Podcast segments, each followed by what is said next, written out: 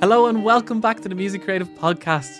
And with me today, I have a very special person, Doctor, Doctor no less, Richard Molloy. How are you, Richard? Not too bad. Thanks for having me on, man. Well, thank you for coming on. Uh, it's not often we have a doctor here. I should clarify first, not a medical doctor. So if you're on a plane, he's not your man. But he is a, a is a doctorate of composition, isn't it, Richard? That's right. Yeah. So before I talk any more about you, Richard, how would you describe yourself as a musician? It's a big question. I do a lot of things, um, some of them good, I hope. Um, on paper, you brought up the doctorate thing. I did um, my doctorate in, in composition. So that was a good few years of me doing really experimental composition. Um, so I did a, a lot of work with acoustic instruments, uh, doing weird stuff with kind of custom software and live performance. And that's what my thesis was on, basically making cellists and flautists and all those sorts of lovely people do stuff they're not used to doing. Um, so that was kind of the idea there. Um, As for me as a musician, my background would be kind of in instrumental music, probably the same as yourself. I started by playing bass, a bit of drums. I've been in many different bands, uh, done a bit of touring. And I suppose as the years have gone by, I've got more and more into mixing, mastering, that sort of thing. Um, so I dabble in that these days a little bit. And it's something that I'm spending a lot of time doing. I produce a little bit of music myself as well. Um, and just... I'm just kind of obsessed by sound design and that whole thing as well. So um, I used to teach um, recording and production in uh, U C C.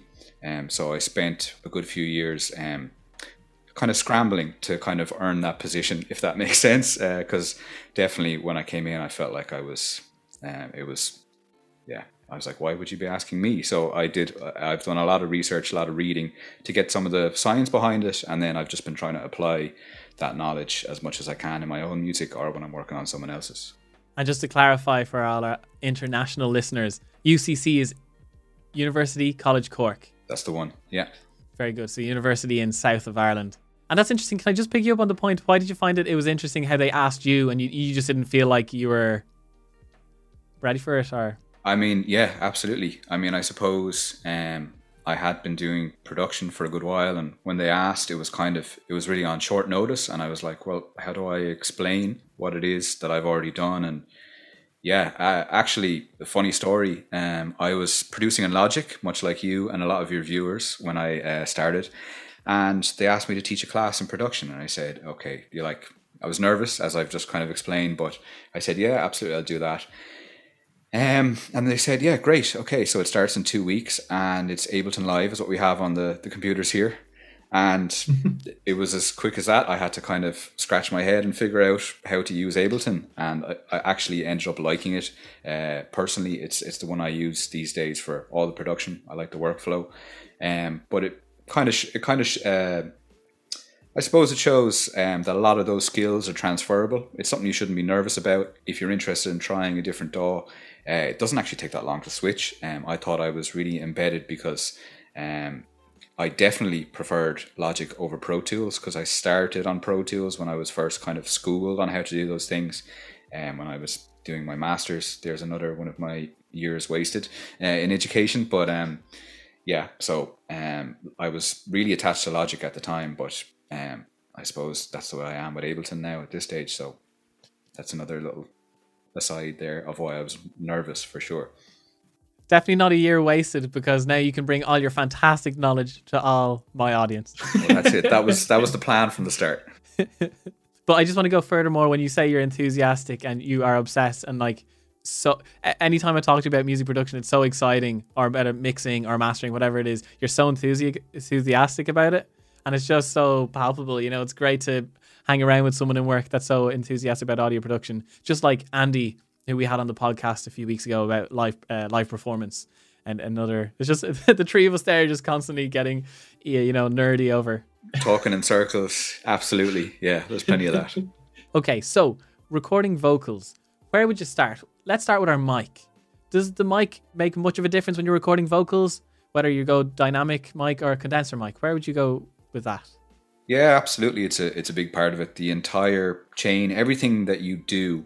Um, I wouldn't say that any one step would make or break, you know, getting polished vocals or getting professional sounding vocals. But it's, as with any of this stuff, it's a an additive thing where every little step makes a big difference. So the mic is a big part of that for sure.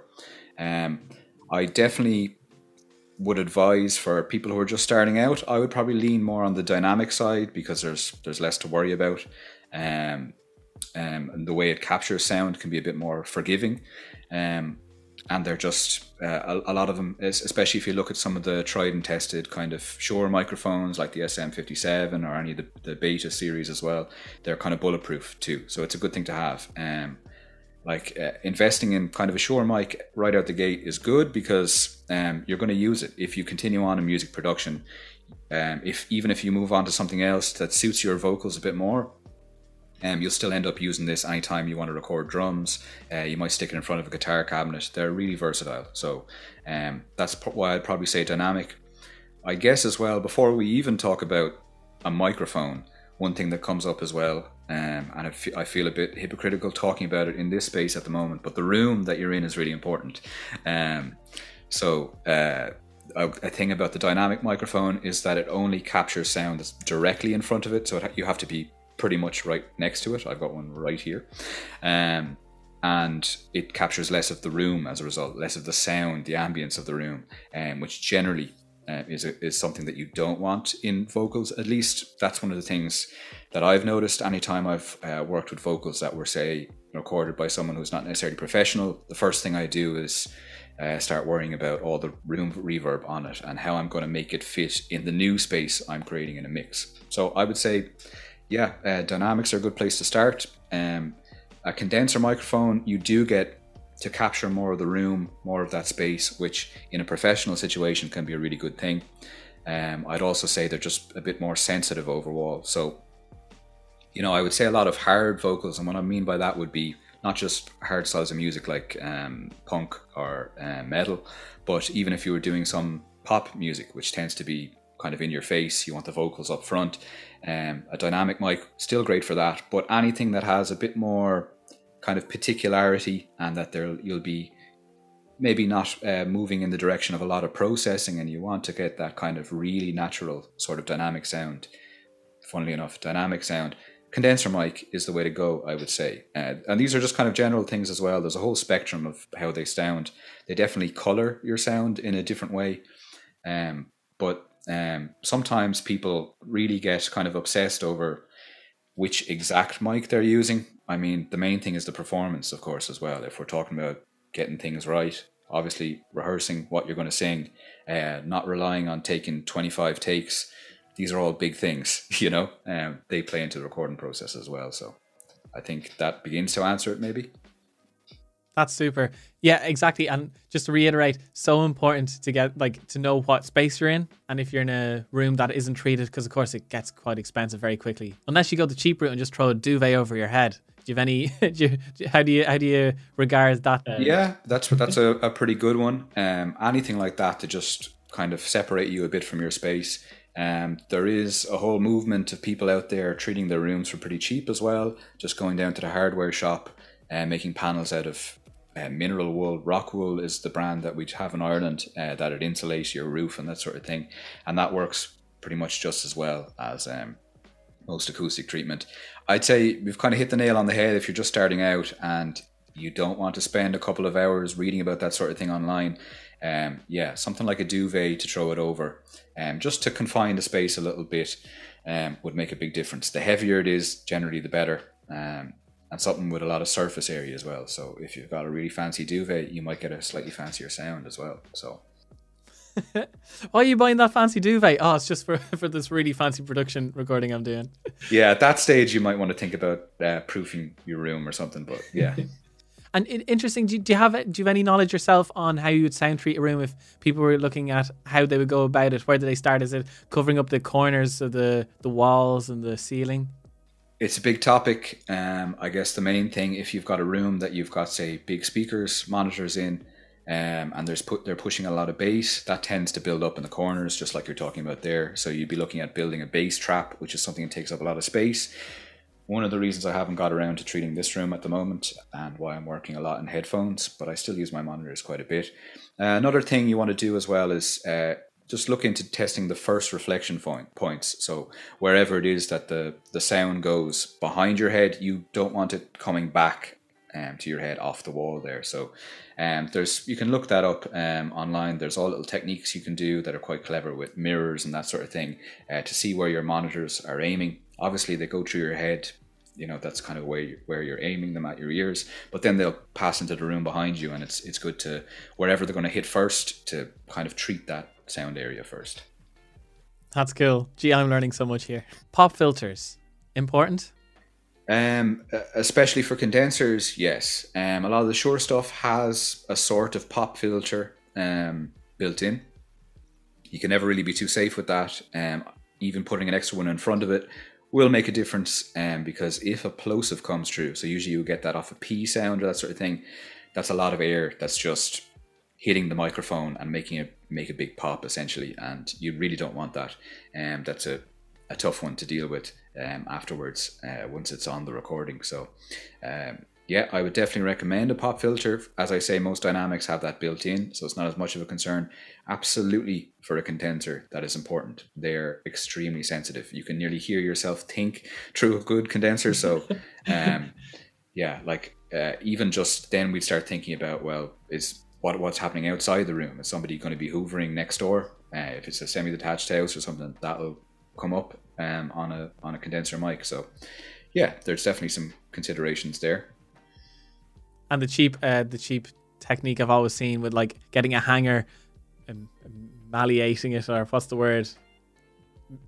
Beat it around until it becomes kind of circular, and then putting tights over the uh, the hanger. So there you go. There's your cheap way if you have some.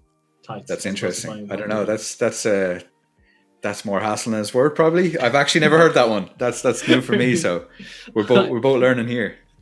Yeah, that's good.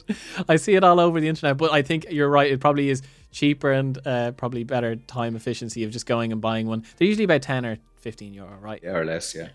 Super. So we have our microphone, we have our stand. We're set away from the microphone with a bit of a pop filter. How far away should you be from the mic? Should it, I suppose it depends, condenser to... Absolutely. Dynamic. Yeah, dynamic, you want to be up on it. I would say for any of the metal vocalists out there, you don't want to do the infamous cup of the mic. There's all sorts of debates about that sort of thing, um, that people do that on stage and they think it gives them such and such a sound. Um, don't do that. Um, that's all I'll say. Uh, that's a whole rabbit hole. But um, yeah, um, you want to be close to it if it's a dynamic, dynamic mic for sure. You want to be a little further away, um, probably within a foot still of um, a condenser mic. Um, and I suppose the thing to check the moment you're plugged into your interface, preamp, whatever it is, you need to check your gain straight away. So if you can, monitor that on the screen, see what your levels are like.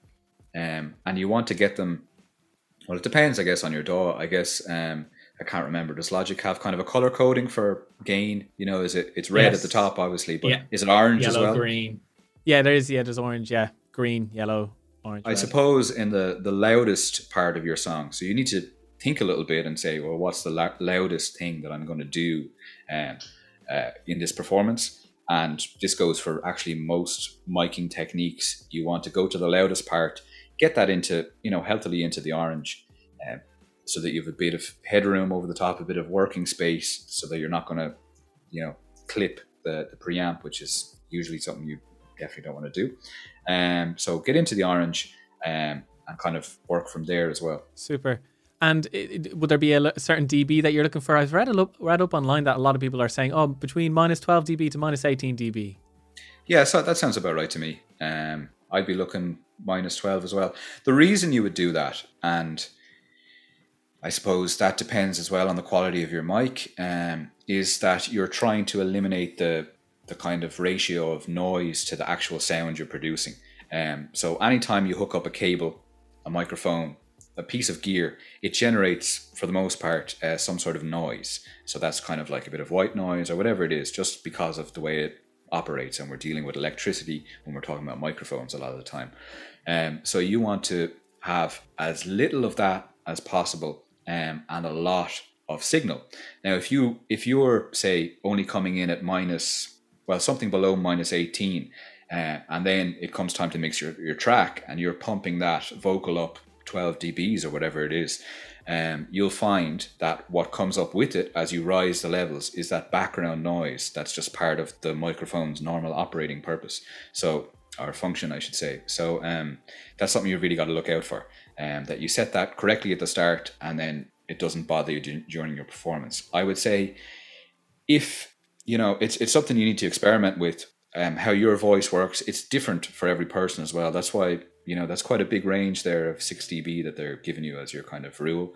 Um, it's because everybody sings different, um, and they'll have kind of different uh, uh, dynamics in the way they sing. Um, but you want to test it for your own music, and definitely do some, you know, testing ahead of time. And when it's time to record that big track that's going to make you all the money or whatever it is you're looking for, uh, make sure that it's not the first time you're hooking up your mic and testing it. Super. I love this. We're really getting through the nitty gritty stuff, that every single level that you can sometimes forget about, even if you're recording daily for a couple of years. Sometimes you just switch off and you don't even think about it. And then all of a sudden you've set the wrong input gain and boom, there you go. You've lost a recording or a moment. For sure. Um, I think personally, um, uh, in live sound situations and lots of situations, I'm always paranoid about the opposite. Um, like, yeah, um, I'm I'm worried about is is something gonna is something gonna clip and hit the ceiling and it's, it'd be too loud. That tends to be the problem I have, because I'm I tend to be pushing levels in that sort of way a lot of the time. And um, you'll find as well with some of the fancier music gear, I don't know if this is what you want to be chatting about, but um, you actually want to push it a little bit. You want to get closer to that orange, um, because it begins to color the sound. So if you've got a nice um, tube preamp, for example, you do want to be hitting it at a certain level and kind of making use of that tube, um, and that's normally how you go about doing it. So yeah, there's a lot to think about, um, but yeah, definitely getting the gain right can't be understated at the start. And just to describe quickly the clipping, what exactly is clipping? Um, so um, with any piece of music gear, um, whether it's a preamp or it's your interface at home, um, it'll be designed to take a certain, um, I guess you could say, size of signal, a certain amount of loudness that gets fed into it.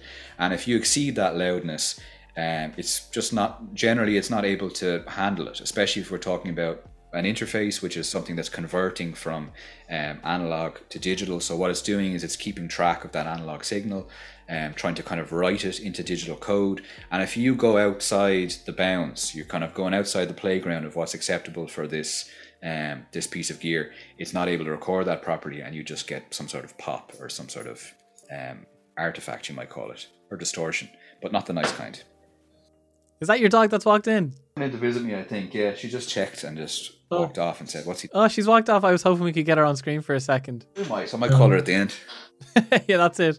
So you hold, make sure you wait around to the end of the podcast, because that's when the dog walks in. Good stuff. Yeah, super. So that's clipping. And just quickly, uh, you mentioned on preamps. For people out there who might not uh, have worked with preamps before, how do they work alongside your interface? So you have your mic, you have a preamp and an interface. Anything else? Or what is the preamp?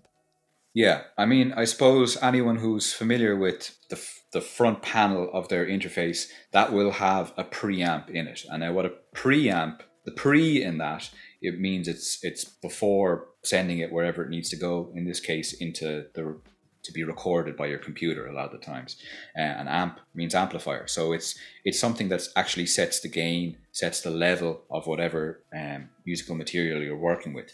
Now, when you get a little bit fancier, or at least you think you're a little bit fancier, uh, uh, uh, like myself is what I'm getting at here, um, it, uh, you might want to get yourself a few preamps um, that are separate from the ones in your interface. Um, and depending on the interface, sometimes you can turn off the kind of built-in interface, but generally the reason you would want to put a preamp in front of your the ones built into your interface is because, well, a few reasons. It might be because um, your interface can't handle a microphone that needs a lot of gain to even, you know, produce some noise like that one you're using right there. Um, those tend to be um, tend to require a lot of gain. I'm sure you figured that out at some stage. um, and then uh, you might actually want to add a bit of character to your um to your vocal performance, or your microphones in general on the way in. So a lot of studio professionals, they might swear by using, say, an A P I preamp for the drums, and um, they might use some tube saturation preamps on vocals, and um, so there's a whole spectrum of of preamps with different styles, what they're for. Generally they add a little bit of sound and, and bring up the gain in a kind of nice and healthy way so that it's ready to be recorded. Love it. That's amazing. Really, really good. And just when, when you talk about the preamps as well, that that signal that you've recorded in then is locked in. It's recorded into the audio. Yeah, yeah. So it's it's not like quite like a plug-in where you can take it on or off unless you set up some fancy signal routing. Um, yeah, it's whatever you run through that preamp. And this is why it's not generally considered a budget or beginner thing um, to be looking at a preamp. It really is kind of an accessory that is um, can offer you, can offer you things, but it, you really have to be in the space of mind where you know, yes, I want a preamp because I know exactly what it does. Um, and once I put it on, yeah, you can't take it off because it's recorded in with that preamp uh, sound included. And that's one of the great things I love about the Apollo, where you control uh, tubes on, of course, all digital, not actual real preamps, but throw them on and you can see how they sound live as you record them. And then you don't have to record it in and you can put it back on the track later. Really, really cool. Of course, not not quite the same authenticity, uh, authenticity, not the same sound, although I'm sure that's another rabbit hole that we could talk about for days. Yeah, yeah, that's another one. Because we avoid the rabbit holes. Leave the rabbits alone, kids. So let's now jump when we're in the box. So we've the vocal recorded in, we've checked our input gain, pop filters there, recorded in a good take after forty goes, and we finally got there. We've got a great lead vocal. Um, what what would you do next? Um, I mean, maybe it's a bit, it's a bit of kind of a, I don't want to throw out any rules here, but one of the things I tend to think about straight away with the vocals is uh, dynamics straight away. Um, that's even before I think about the E Q. Um, I, I suppose a lot of the time when I'm mixing a vocal and it's kind of a pop track or, or whatever, it's going to be the primary thing that I'm working with. I always would play place it up front in the mix. I would mix around the vocals as opposed to the other way around. Depends on the style, of course, but that's just that's just my approach as well. Um, so with that in mind, first of all, if you're a singer out there and you're a bit shy of your own voice, you're going to need to give your mix to somebody else when you're starting out, because a lot of the time I hear uh, mixes with the, the lead vocal turned down all the way, and I'm thinking, well, that's the thing that people want to listen to. And just because I was thinking about this earlier, um, if you're ever in a situation where, and it happens all the time, whether it's through your phone speakers or if you pull into kind of a petrol station or a garage, whatever you want to call it, you might hear songs playing over the radio there through less than ideal speakers. Uh, what tends to come through stronger than anything else is the vocals. Um, and that's and things that are in the charts are mixed that way for an absolute um, particular reason. So um, I'm probably getting off. What's the question again? Oh, first thing to do in the box. Um, I would probably say, yeah, dynamics. Um, I reach for a few plugins a lot of the time. Um, essentially what we want to do, Uh, and it depends on the performance again, is kind of even out the dynamics of vocals, especially in a pop context. This might not come up at all if we were doing traditional kind of jazz or even some of the more classical styles. You might not do this, but if you're thinking straight away, like, I want big vocals, I want upfront vocals, um, I'm looking to compress that straight away. Um, so um, either using some sort of compressor, usually a slow enough one, or one plugin that I find that really helps me a lot would be um, Waves Vocal Rider. Um, and the reason is that it's really transparent. So early on in my vocal chain, I'm not trying to add any character. Um, uh, I'm just trying to get it kind of evened out. A lot of the time when you record in a vocals, you'll find that it's way more dynamic than anything else that you would get in. Uh, other than, say, percussion or like plucking guitar, a lot of instruments um, or a lot of a lot of sounds, um, vocals, not only is it super dynamic and there's a big range, but you have to be very careful with it. Um, say you've got a snare drum, um, I'm looking at taming those dynamics, I might reach for a limiter, but with vocals, um, I'm really being very careful at the start and only applying really small little changes. And this is because a lot of the time the vocal or the loudness of a vocal at different times doesn't necessarily reflect how important the different parts of the melody are. So what I mean by that is you'll get some uh, really loud vocal at one point and it'll be quiet on the other. And the quiet moment isn't necessarily meant to be quieter than the other, if that makes sense. Maybe the uh, one is higher, uh, higher in volume than the other because it's also higher in pitch. And there's a lot of things kind of built into a vocal performance like that, that when it comes to actually putting it out through speakers, getting it on the radio or whatever the plan is, um, you actually have to adjust for that. Um, usually when it's a, a, a guitarist playing something in, if something is louder, it's because they meant it to be a lot of the time. But vocals, um, it's such a, a unique instrument that actually a loudness is often tied a little bit to higher notes, that sort of thing, and certain sounds as well. So um, that might bring me to the next thing, if you're happy for me to move on. Yeah, just I just one little thing on that. So your dynamic range, you basically don't want there to be too much dynamic range, so you can hear every single point part of the vocal, because it's the main thing. Yeah, and like I said, my usual remedy for that, quick remedy, is to get out the vocal rider and basically have it so that it's it's just evening things out a little bit. You can actually stack a few of these in front of each other as well on slightly different settings, different sensitivities, and that'll just bring things in, and it, it actually simulates the old studio technique where people would do that live, believe it or not.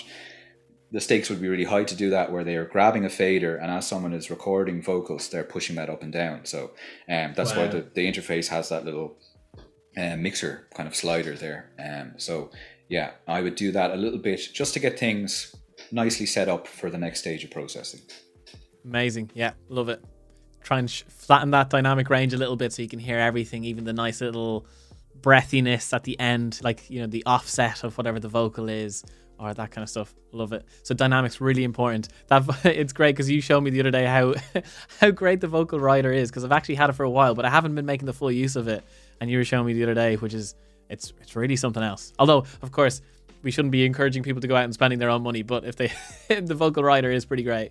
Yeah, there's there's free alternatives as well, if I'm not mistaken. I can't think of them off the top of my head, but there's usually a, a free alternative. And I guess um, the reason I use The, the vocal rider is because I'm pretty lazy, and um, because there is one step before that. Anyone who's used automation before, literally just automating the gain at the start, um, um, at the input stage, uh, so not on the output of your track, but you know, automating a bit of gain with a plugin or utility plugin or a gain, would it be a gain plugin? I think in Logic, um, trim, um, just automating that up and down to uh, along with the vocals, so to bring it down when it's the very loud parts, um, and what you do actually is almost draw opposite the shape of the waveform sometimes. So if you get a big, say a big um, loud part coming in, you trace the opposite shape on the way down just a little bit to kind of even those things out, bring up the quieter parts as we were talking. And that's really one of the important things, is not so much about bringing down the loud, uh, the loud parts, but actually expanding and bringing up those quieter bits, like especially as you were saying there, the end of a phrase, sometimes there's that breath, that last gasp when you just squeeze the last word out. And um, those things, if they're part of a performance and you know it's something that, that fits the song, it's great to kind of include them and make sure that they don't get lost in the later processes. Yeah, super. Beautiful. So now once you have the dynamics covered, what comes next? Uh, that's the ultimate question. Um, I think your ears come next. Um, your ears come first at the start. I mean, as I said, um, that's great. You know, the dynamics, um, it depends on the style of music, so that's your your judgment. I can only say that if you want it up front, you generally have to do that sort of thing um, in your mix. But next, yeah, reach for your ears and see what they have to say. Um, one thing that comes up a lot um, on vocal performances would be kind of some of the consonants sticking out. So that the kind of S sound, a de-esser would be a plug-in that I'd, I'd think about using early on, um, because essentially towards the end of my chain, I'm doing, I might be doing some heavier compression, some heavier E Q, and I want everything that I don't quite like sorted out first. And um, so I think about making small adjustments and looking in at little things that I want to take out first before I add and make it as big as I want to make it. Um, so yeah, a D S might be the next thing to do. And um, there's a loads, loads of different choices for that. There's usually one built into your D A W, and they work quite the same, a lot of them. And essentially what you're doing with a de-esser is you're finding the frequency range where, you know, the thing you don't like is, it doesn't have to be an S, but if you're looking for an S, it's usually around five K, six K, around that sort of harsh frequency range. Um, so you set the frequency that you want to act on. Some of them let you listen specifically to that frequency band. And then um, you set a threshold. So anytime there's a lot of volume in that frequency band, um, a lot of a lot of sound, basically, you kind of push it down. You kind of duck that down a little bit and stop it from progressing an, anymore. Um, so it's kind of, um, yeah, it's kind of, a, I suppose, a multi-band compressor, if you want to get a little bit technical on it. But for us, um, a lot of the time it's just getting out S's, because sometimes they come through very clearly, and if you don't take care of that early, when you move on later into the, um, the you uh, when you move later into the pro uh, the process, yeah, that can be a real problem. That that pes pesky S is still hanging around. Mm. And when when you're doing this process now, with say checking out the S's and watching out for the dynamic range, are you mixing it in with the track? Are we listening to other th other things at the same time? Are you going to do a bit of work on the vocal first on its own in solo and then listen to other things? I think that's very much um uh that that's very much part of an individual process. Um some people I know, they start always with the drums, they start with the vocals. I tend to do the vocals early enough, um get them kind of sorted out in a very basic way. So that's literally, like I talked about, some of the dynamics, the S's, that sort of thing, get it sounding good. And then when I wanted to fit into a mix a little bit more, yeah, from that point on, I'm not really soloing too often. I'm really seeing, well, how does it fit now at this stage? But there are some, if you have an idea in your head of, you know, that's not a nice S, that's not a, there's a bit of harshness in that range straight away, you can begin to work with that and solo. I think, yeah, what you're saying there about listening to something, you know, within a mix, yeah, that's generally a good thing to do. So we want to be hopping in and out of that all the time. Even if you think you can get it handled solo, it's always good to have um, an idea of the greater context. Um, and that's why when I'm mixing in general, the first thing I do is set the levels the way I want them. So I, if, if I want a loud bass drum, even if it's not a good sounding one yet, I make it loud. So get all those levels done first, and then you can think about your E Qs and your everything else. Beautiful. So at this stage, you have recorded in the vocal, you've gotten rid of all the maybe not the nice sounds like your your D S or say or the S's, and you've also made the dynamic range narrower so that it's uh, the the dynamic range isn't as large. So next, I suppose we kind of have the creative freedom, right? The next stage is kind of creativity. What do you like? What do you want to put in the track? Whether it's maybe a bit of distortion on the vocal or a bit of reverb. Uh, is there any things you think could be cool, say, to experiment with, with your vocal sounds? Yeah, absolutely. Um, yeah, I mean, as I kind of said before, um, vocals is such a unique instrument. Um, it's uh, I, everyone tends to have a unique process for vocals compared to any of the other instruments that they use. Um, so you're going to be doing something different to vocals than you would to uh, everything else. Generally, you want to treat it very respectfully, and you don't want to do too much to it, because the human ear is really sensitive to uh, vocals. And if you add too much processing really quickly, you can begin to turn it into something other than a vocal. And once again, that's part of style. I mean, if you're making some trap or something like that, um, you know, you have you nearly have to reach for uh, autotune at this stage. So yeah, creative stuff um, will come up next. And um, I definitely, some of the stuff I've had success in the past um, with vocals would definitely be, like you said, distortion. I think is a really um, cool effect.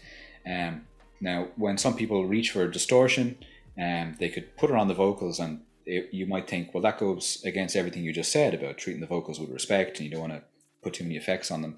But with distortion, what I tend to do would be add that in parallel, and that doesn't have to be too complicated. There's different ways of setting up parallel processes in every D A W, but in a lot of distortion plugins, especially the ones that I tend to favor and use, they will have a mix button at the very end, so it's kind of built into the plugin. So I'm not using just the distorted vocals, I am distorting the vocals and picking a sound that's nice, um, and then mixing that in with the clean vocals. And what that actually does is, again, it thickens up, gives it more body, um, and yeah, adding that in can be really great. Uh, If, if I really want it to be kind of, if I'm looking for down the center, in your face sort of vocals, distortion is my one of my main things that I think about, and it can still sound clean because it's parallel. So a lot of the, a lot of the the diction, the transients, that whole thing is coming through naturally, um, but everything in between, some of the vowels, some of the sustain, they have that little bit of kind of extra meat to them because of the um, distortion.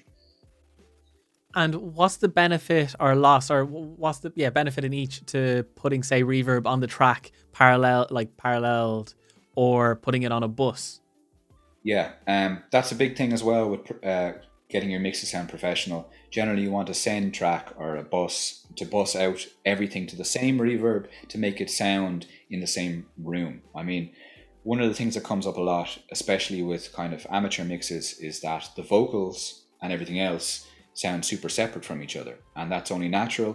Um, because if you're using a recorded drum set, for, for example, or even samples of a recorded drum set, that was recorded in a certain room. And if your vocals don't share that room, they're going to sound separate. So one, one way to remedy that and kind of glue things together is to have a common reverb that everything goes to. Um, and so you get that kind of sort of effect there. I suppose if you're putting a reverb, or if I'm anyway putting a reverb specifically on a vocal track, it's because I'm thinking of it more as an effect as opposed to uh, glue or ambience in the track. I'm thinking about, well, I want this vocal to sound a particular way, and that's kind of a creativity thing again, similar to auto-tune. It's not for everything, but sometimes I might put a, a kind of a stranger, more artificial sounding reverb, like a lo-fi reverb um, on the actual track. Um, and the reason I do that, as I said, is it's it's a creative thing, it's a creative call, um, but it's it's a different way of thinking than um, oh, I wanted to have, you know, to fit in the room and just have this nice, clean sort of reverb sound. That's my distinction anyway, most of the time. Yeah, super. And along with reverb, another very popular creative tool we have is delay. How would you use delay, or is there any tips you have for maybe even bringing the vocal out front, or just cool things that you think sound good, or slap back delay? That's something that's that, that gets talked about a whole lot. Yeah, I mean, there's there's a huge amount in that as well. Um, delays or even kind of chorusing effects as well, which were actually types of delays. Um, ooh, uh, big topic. Where to start? Where to start? Well, there's two types of delays, first of all, in my head that I'd be thinking about. Um, if I want to give something kind of a shimmery effect or just kind of make it a bit larger overall, I'll start thinking about really clean delays. I might put them on a slapback, or I might put them, you know, um, um, a quarter note um, apart from the original and mix that to taste. I could put that on a send as well. Sometimes I send a lot of things to the same delay as well to glue them that way. Um, so there's a lot of lot you can do there. The most powerful thing with a delay is the mix that you use of it um, and how many repeats there are. The second type of delay that I would think about, and this again is if you want a delay, and it's hard to describe it this way, but I'll do my best. Um, if you want a delay to be a big part of the arrangement and something that you can absolutely hear as a delay, almost a repeat, um, but you don't want it to crowd the actual main vocal, I would start um, looking for something like a tape delay then, something with a lot of character. Um, I use some emulations of the Memory Man, the kind of old pedal series that has a really kind of dirty effect as well. Um, you could think about Roland Space Echoes as well. Any clones of that are pretty good. Um, and the reason, as I said, you do that is you want it to be up front, but that it doesn't, it's kind of has a different frequency um, kind of fingerprint to it. So those kind of dirtier delays, they'll tend to have kind of almost a bandpass effect. And so that means when you hear the delay come in, it doesn't sound like the original. It's, it's kind of a lo-fi thing again. And um, so that's something I would put maybe on the individual track if I really want to kind of, again, go for a kind of an effecty sort of sound. And um, that doesn't, that kind of works in the background with maybe background vocals and synths and guitars and that sort of thing. I love that. That's really, really cool. That's actually something I've been looking at a lot recently, where you could, it's the same with backing vocals. You can have multiple ones of them, but if you say step back a little bit, you're getting slightly different frequencies or different, you know, character or an overtones possibly, like different. It's not exactly the same sound. So that's really interesting, having slightly different delays and maybe slightly dirty, dirtier delays or your tape delay just to change the sound, the body of the sound, so it's separated. And that's another thing as well with background vocals while you're on the subject, because we're still in the vocal domain. For sure. A lot of the time you don't want your vocals, your background vocals, to compete with the main vocal as well. So my approach again is to treat it differently to the main vocals. So what I mean by that is I might E Q them in completely different ways. And this would be in my later stage of treating vocals. I would look at then kind of adding E Qs that have a bit of character to them and doing more general work. So not just look, zoning in on a frequency like with a de-esser or an E Q going, oh, I don't like that right there, and doing a really kind of tight cue, a tight cutoff or pinch um, of a specific frequency. Later on, I start looking, well, what can I add to this? Maybe I need to boost the high end, shelve off some of that low, or maybe it needs a bit of presence. I'll boost the mid range a bit. And whatever I do with the lead vocal, Um, whether that's double tracked or not, um, if I'm looking at something as a background vocal, I will start to take out frequencies and make it a bit less full, and that will send it into the background. Um, one of the things that um, sometimes um, people don't realize with mixing is that, yes, you've got your left to right panning, and there's kind of a stereo field in what you're doing, but there's also an implied depth to your mix as well. So the, the, the front and the back, and it's got to do with the way our ears hear things. So, you know, if you've listened to any kind of older recordings, any of the fifties jazz stuff, you can hear the room they're in. Sometimes you can hear that because the drums are loud, they were over on the other side of the room when they were recorded, and, you know, that sort of effect. And your ears can pick that up. And essentially how that gets across to us is, um, a lot of the time when you're far away from from something, um, some of the high-end frequencies get rolled off a little bit. So just something as simple as, um, say, um, a high-cut filter, low pass, whatever you want to call it, um, adding that to a background vocals, shaving off some of that top end, will make it seem like it's further away, because that's what happens in the, the real world as well. That's the kind of effect you'll emulate. So um, definitely think about, Um, I often place my lead vocal right in the dead center, um, no panning on it, except for maybe the effects I might pan. And then background vocals, I'm trying to push them out to the sides and push them back behind in the kind of virtual space that you're creating. So that's another thing um, that I think is a really powerful effect. Oh, that's so cool. I love that. I, I, I love the technicalities and reason for why you would uh, shave off some of the high end, because that's what happens sonically, like in the physics. in the physics of the wavelength, further away, less high end.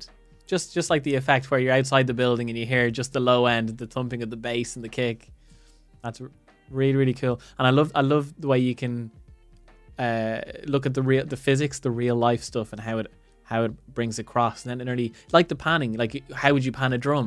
You'd pan maybe the hi-hats to the one side as you would see it if you were listening to a drum, if you were looking at a drummer playing. Another debate there as well. Really, really do you want to pan it as you're the drummer, or you're the kind of person listening to the drums, and it'd be the other way around? So stage yeah. left or right, you know, that kind of... I'm, I'm a big fan of panning for the audience, because, you know, the listener is the audience. You kind of, they want to imagine the people in front of them. Anyway, we another rabbit hole. And actually, we got asked recently on one of the community posts on YouTube to uh, talk about how to produce drums. So I might get you back for another one of those if possible. That's a big one. We might need to... Yeah. Part one of fifty. There's so many different instruments in that, so yeah. One last effect I want to ask you about is saturation on vocals. What are your thoughts, or where would we where would we use it, and what benefit does it have? Yeah, I mean, that's kind of the the hot topic at the moment, is saturation, how you use and that that sort of thing. There's a number of different ways of getting saturation. Um, it could be through a preamp, like we talked about earlier, whether that's a plug-in preamp or one that you've got on your outboard gear. But definitely it's something I would look at um, with some of the preamp emulations I have. Just they might you might open up a plug-in and go, well, what is this thing for? Especially if you've got a bundle and one of them just has gain on it, you might think, well, I don't need another utility plug-in. But actually um, that's emulating a preamp, and by turning up the gain, we're getting into that orange territory I was talking about earlier, where we're kind of exciting the frequency spectrum a little bit and adding a bit of saturation to it. So that's something worth thinking about there. And um, further along, we can think about um, distortion is a type of saturation as well, so mixing that in as well. Um, and limiting or any kind of hard compression will give you a form of saturation as well. So um, that's another thing that depends on the track. Sometimes you want to absolutely slam the vocals. If it's if it's hip hop, sometimes I'm looking for something that does slam the vocals and add some character, because anytime you compress something, you don't compress it evenly. So it, it's kind of like an E Q built in, but also you saturate a lot of the different, um, a lot of the waveform as well. So um, you want to factor that in, and you might you might do a really um, hard saturation on something. And then that technique that you might pick up there in that style of music, you could, and this is This is how I got into kind of distorting a lot of clean vocals. Um, you could find that actually that works really well in parallel then in a kind of a cleaner environment, whatever way you want to want to say it. Um, so you'd look at something uh, absolutely, again, just doing some really strong compression on a vocal, and it mightn't sound good on its own, but if you mix that with the dry signal, you can get a really beautiful sound. Um, so yeah, so think about saturating um, at all different stages. And then if you want to get more technical, um, there are some plugins, I know you've used a few by Oak Sound and that sort of thing, that do a little bit of saturation in specific frequency bands as well. So getting stuff to pop out in different zones, and that's kind of like a, it, it, the way I would think about that sort of thing a lot of time is it's like a characterful E Q. Um, and one thing that you might want to think about when you're doing your vocal chain as well is at the start, we're looking at EQing to fix things and get things right. But at some point you want to just E Q maybe to just add an extra layer to it. And then I would look for ones that don't just, that aren't like um, kind of straightforward particular E Qs. I'm looking for ones that just shelve up the high end and add that layer of kind of saturation and um, just beauty to a sound. So, yeah. Okay, one last question, because I know you have to go. Thank you so much for your time so far. So what if you were producing pop, what would your vocal chain be? Roughly. It's different, different every time. Um, of course. So as I said, we're going through one, maybe two vocal riders at the start. Um, I nearly feel like I have to open up a project here. Um, I would probably um, put in Chep's Omnichannel at some stage, which is also by Waves. Um, I do a bit of saturation on the preamp of that. Um, I may or may not gate it, probably not for, for lighter sort of styles of music. Um, that's where my de-esser is most of the time as well.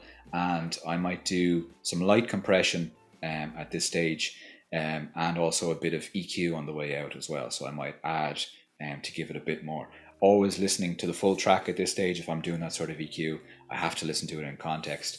And um, then at the end, if I really want to, to take it to the next level, then I might do something closer to a, to a limiter at the end, or some harder E Q towards the end of that bus. Um, and then of course I start thinking about panning and that sort of thing. I'm going to have a lot of sends as well. I'll usually send the vocal to the, the main reverb. I usually will have a delay send for it. And if I'm doing um, other delays as well, I'm, I'm mixing that in either on the track or on separate um, sends and buses and all that sort of thing as well. So there's a lot that goes into the kind of back end of that, that's particular track by track. Oh, and I suppose depending on the performance as well, I might have a bit of um, Antares autotune at the start, um, and the settings that I use in that vary widely. If I want to do something that's, you know, a bit modern sounding, I might crank it. But um, yeah, um, I think people might be offended by how often I actually reach for that uh, when they probably wouldn't want me to. Uh, but look, tuning's important. Tuning's important. Actually, the editing stage we just glossed over, but you know, we'll leave that for another time. But the breaths, oh man, yeah, a lot to talk yeah. about. A lot to talk about. Yeah, making sure all your transients match up nicely with all the B V, so it's nice and thick and pop perfect. Yeah, that's that's a conversation for another time. But thank you so much, Richard. I really, really appreciate your time. Wow, talk about all the great information here. Everyone can even listen back to it at stages where they're like, oh, I'm recording vocals, wait, what did Richard say that time about this thing? And they can go listen back. Can people find you anywhere? Would you like people to find you anywhere? um I'm a little bit off the grid, as I was saying earlier, in that respect, but um yeah, I mean, I'm around, and um, people can reach out, or if they're looking specifically for any business inquiries or want to get a mix or, or a master or that sort of thing off of me, um toshmolloy at gmail dot com. That's T O S H M O L L O Y at gmail dot com, um, and reach out, and I'd be happy to work with just about anybody. So yeah, great stuff.